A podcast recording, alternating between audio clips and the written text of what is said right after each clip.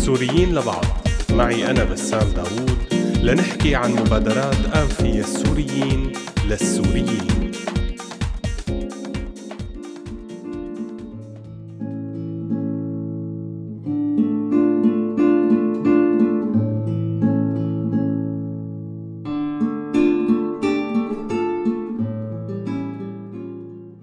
مرحبا. بفقرة سوريين لبعض اليوم رح نحكي عن تجربة رائدة بلشت فيها سيدة سورية بعنوان أوتوبيا أو اللاجئون الخضر.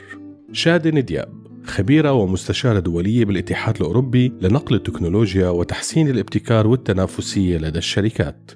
تركز شغلها لسنوات بمجال نقل المعرفة والخبرات بالإضافة لشؤون البيئة. ومع موجات اللجوء على أوروبا تحول موضوع اللجوء لهاجس عند السيدة شادن يلي قررت تروح وتشوف الوضع بعينها وهيك كانت أول زيارة لشادن لأثينا لتعيش عن قرب الواقع الحقيقي لهي المخيمات. وكيف بيعيشوا اللاجئين فيها؟ وشو عم يترتب على دولة مثل اليونان من أعباء باستضافة اللاجئين؟ هي الدولة يلي كانت وما زالت عم تعيش تحت أعباء أزمات اقتصادية كبيرة.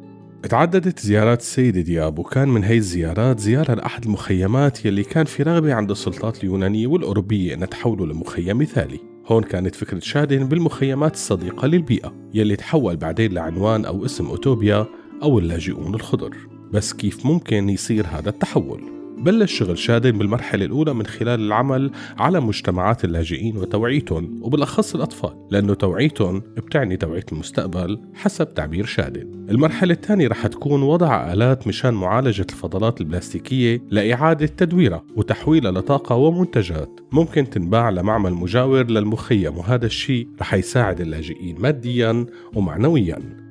تعتبر شادن بلقاء لها على فرنسا 24 إنه الاهتمام البيئي باللاجئين أولوية وبتشوف إنه شيء أساسي لأنه لما بلش اللاجئين بالوصول ما كان كتير من البلدان حاضر لعملية استقبالهم بسبب الأوضاع السياسية والاقتصادية يلي عم تمر فيها معظم هي الدول.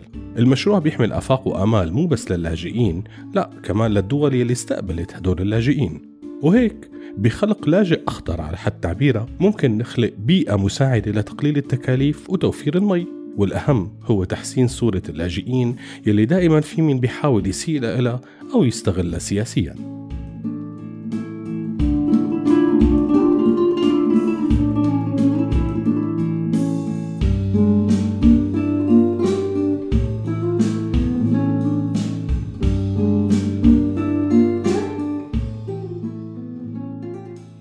لاقت شادن تجاوب كبير من الأطفال ورغبة بالتعلم ونقل هي المفاهيم معهم لبيوتهم. فانضاف لقاموسهم وثقافتهم. كلمات مثل التدوير التغير المناخي وانخلقت عندهم عادات مرتبطة بأهمية عدم زت البلاستيك بالمي على سبيل المثال. وبتقول شادن بنفس اللقاء كل لاجئ يحصل على حص من المياه للشرب وهذا بيخلق كمية كبيرة من الفضلات. بمجرد الانتباه لهذا الشيء فهذا بيخلق ثقافة جديدة. شادن يلي رافق ابنها ببعض الزيارات شافوا اللاجئين فيها مو بس شخص جاي يملي عليهم تصرفات ويعلمهم ويتفهمن عليهم لا شافوا فيها أم الشيء يلي بنى علاقة جيدة مع المحيط وتعاملت مع اللاجئين بناء على علاقة أم ومعلمة بنفس الوقت. مولت شركتها الخاصة المشروع بالبداية. ونال المشروع فيما بعد دعم سياسي ومعنوي من المحافظة والبرلمان باليونان. المرحلة الثانية رح تكون بوضع هي الآلات بالمخيمات يلي رح تقوم فيها شركات مختصة. وهون السيدة شادن بحاجة لدعم أكبر وأكيد دعم مادي لأتمام هذا المشروع. ولحتى تبقى دائما من ضمن السوريين يلي هن لبعض. سوريين لبعض. معي أنا بسام داوود لنحكي عن مبادرات أنفية السوريين للسوريين.